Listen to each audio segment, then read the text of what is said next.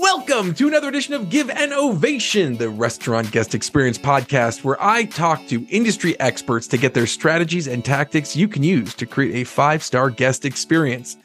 This podcast is sponsored by Ovation, a two question real time guest feedback platform that helps restaurants measure and improve their guest experience. Learn more at ovationup.com. And today I am so excited, as I am most days, but today especially because not only do we have on someone that's uh, a personal friend, but someone whose restaurants I have frequented on numerous occasions. And I actually didn't even know one of my favorite donuts in the world, my favorite glazed donut in the world, hands down, is at one of his spots. And I didn't even know it was his spot until I walked in on a Saturday to order. And boom, there's David. David Doty, welcome to the podcast. How are you, man? Hey, very good. Thanks for having me, Zach.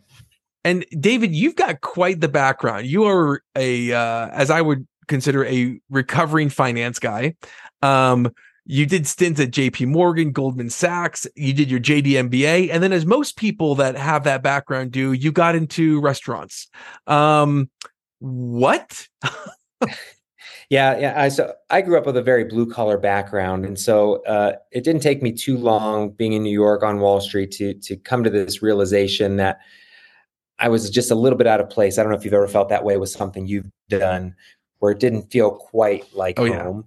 Yeah. Yep. But uh, we bought our first business while I was getting my my graduate degrees, and I just loved getting to know the industry, the vendors.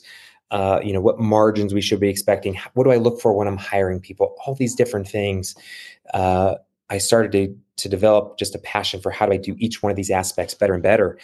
And so another opportunity came up to do some finance after school uh, to go work in a treasury department and i took that but it didn't take me very long to be like i have to go back to the restaurant. So uh, you know like i tell a lot of our managers a lot of people are passing through this industry you know high school college or just looking for a part-time job but for some of us it's careers and that's how i feel. This industry is is my career and it may not be as uh it's not white collar it's uh, i as my wife says, I'm more a, a light blue collar guy now, but it fits me and I love it.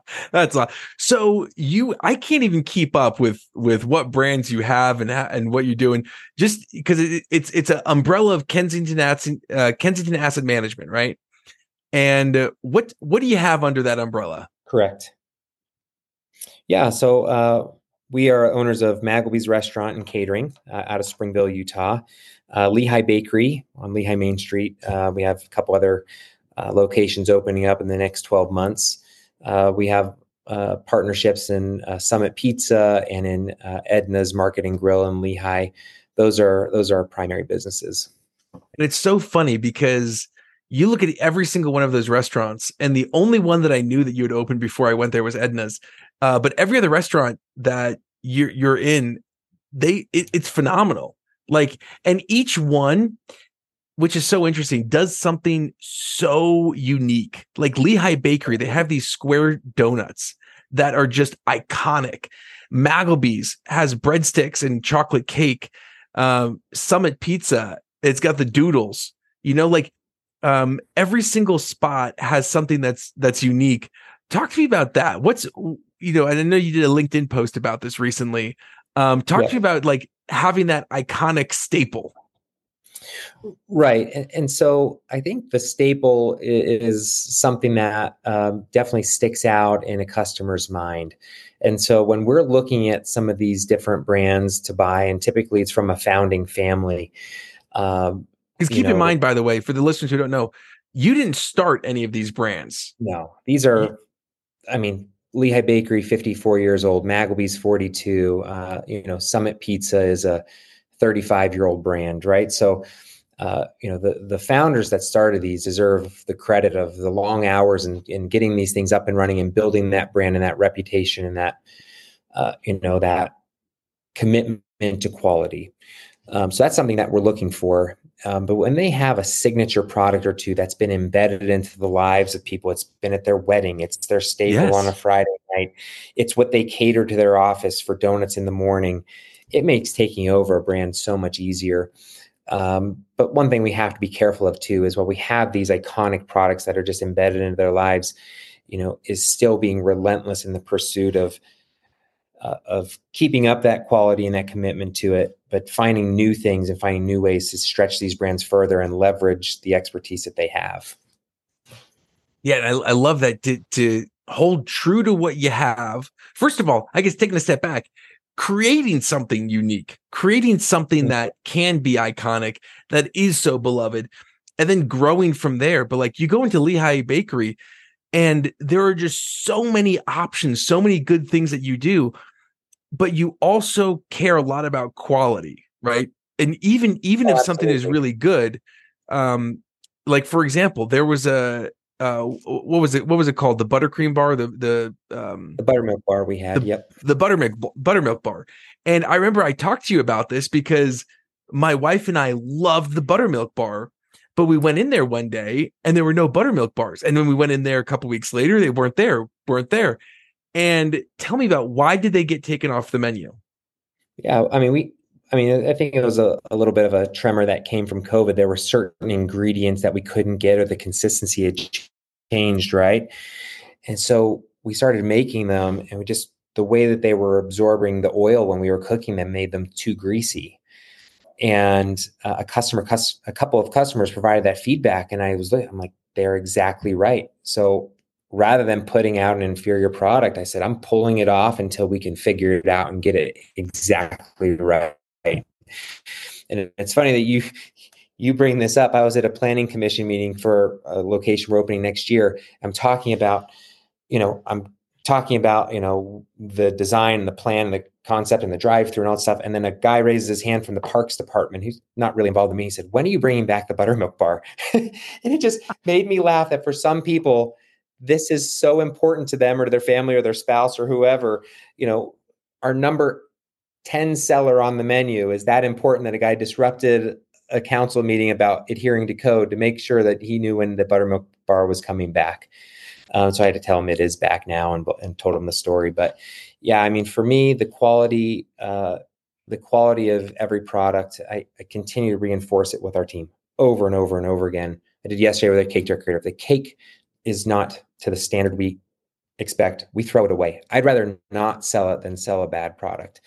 And so um, it's that reputation that's the foundation of everything for us. And I mean, that bleeds into ovation too, right?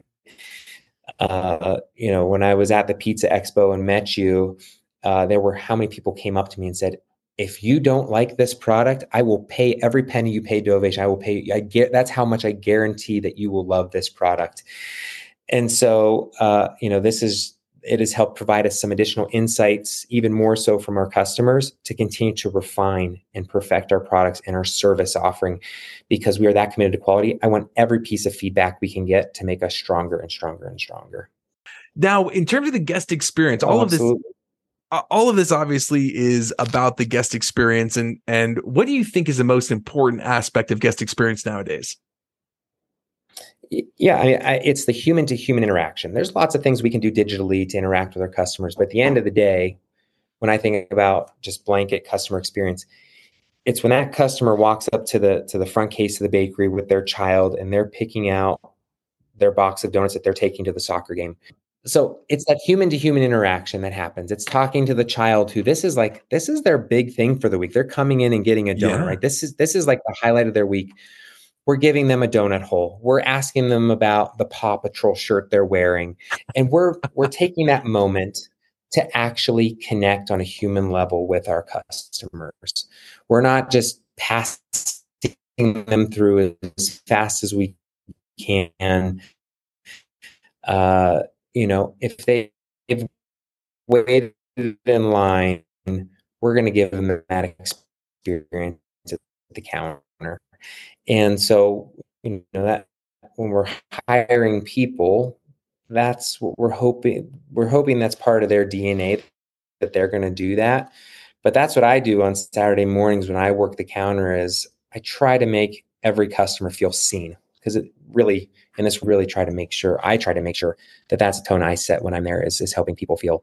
I just like, do you want to come on a tour for the in the bakery? So I walked him around our new building with his mom, and she's like, that was the most amazing thing anyone has ever done for me at, at any restaurant ever. And I'm like, it took me five minutes, but that customer and that kid is going to remember that for the rest of their lives. So we're constantly making these little deposits of lifelong customers every day and driving that brand experience. And that's how, if you do that over two, three, five, 10, 50 years, you'll just be completely unstoppable with the most loyal fans you can have. I love that. That is, and that human to human, I think we often forget. I hear people say all the time, you we're, we're not serving we're not serving customers, we're serving guests, right? But I think it even goes beyond that. We're not serving guests, we're serving humans. We're serving humans mm-hmm. who want to be seen and known and understood just like any other human. And just because the stakes might be actual stakes and not, you know, like uh, super high emotional stakes, doesn't mean that we're still not human, right? Sure, volume increases, decreases, but the same things that make us love a brand, that make us uh, connect with a person, are the same things in a restaurant. Like we we need to stop thinking about them as as customers or even as guests. Like they're they're just humans. They're to have a good experience, and and we're part of that part of their day. And for some people, it's going to be more important than others. For some people, it's like, okay, I got to go get some donuts. For other people, it's like, oh my gosh, I'm getting a donut. Like, but but we got to be there and, and and meet them and uh, show up for them. I think that's so important.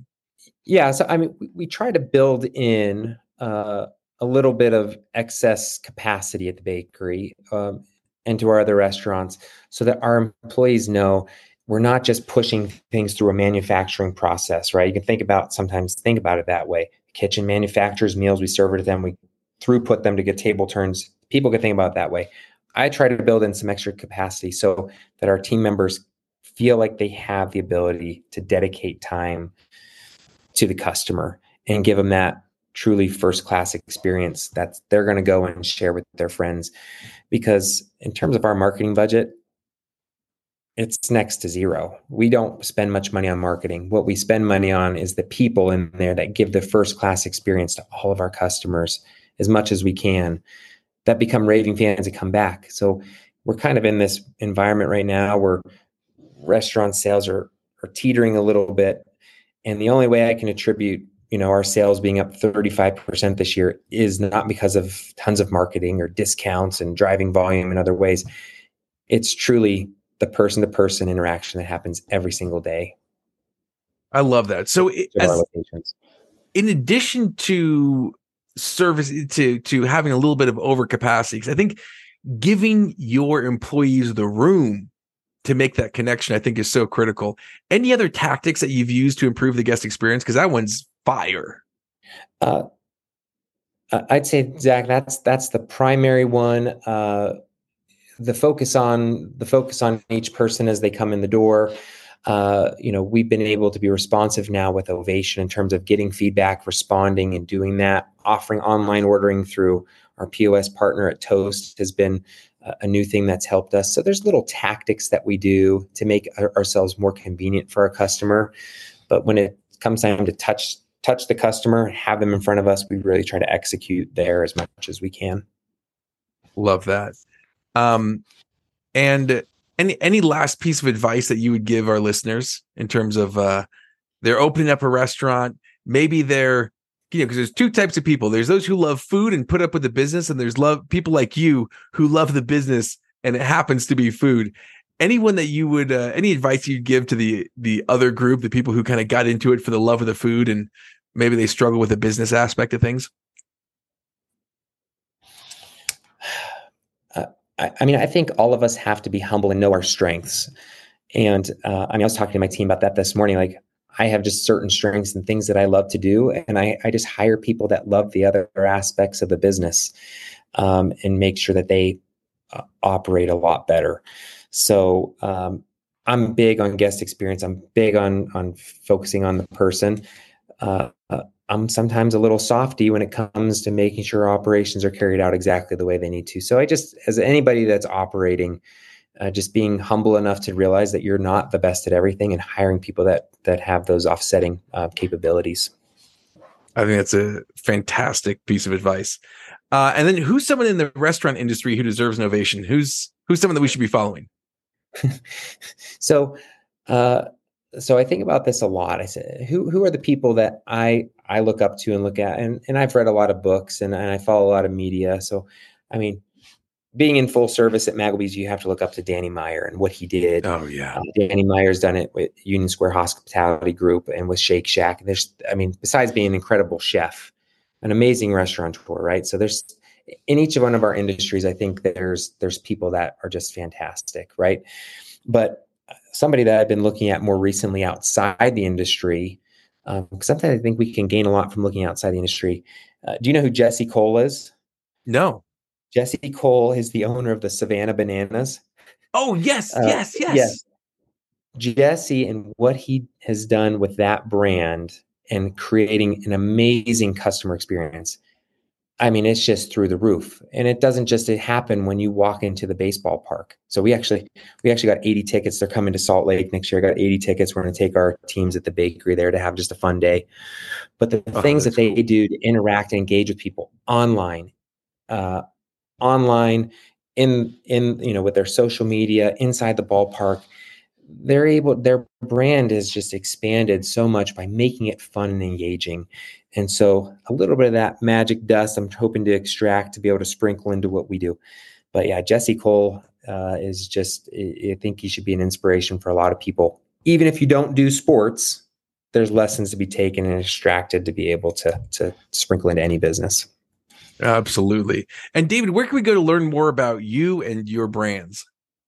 Yeah i mean so uh, I post, I don't know, a couple times a month on LinkedIn, try to provide something a little bit more um, insightful about something we're going through. So LinkedIn, I post uh, just under me personally.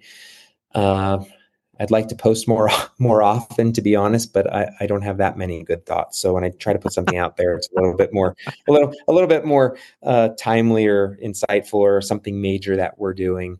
So uh, probably in, in by next week, we're, we're doing our grand opening at the Lehi Bakery. We've just rebuilt the entire building uh, just to have more capacity. We've grown so much. So we'll probably be posting about that soon, but LinkedIn's the best place. Awesome. Well, David, for making light blue look so good, today's ovation goes to you. Thank you for joining us on Give an Ovation, my man.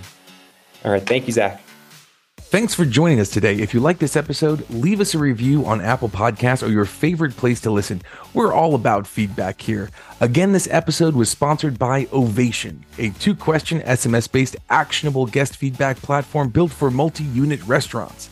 If you'd like to learn how we can help you measure and create a better guest experience, visit us at ovationup.com.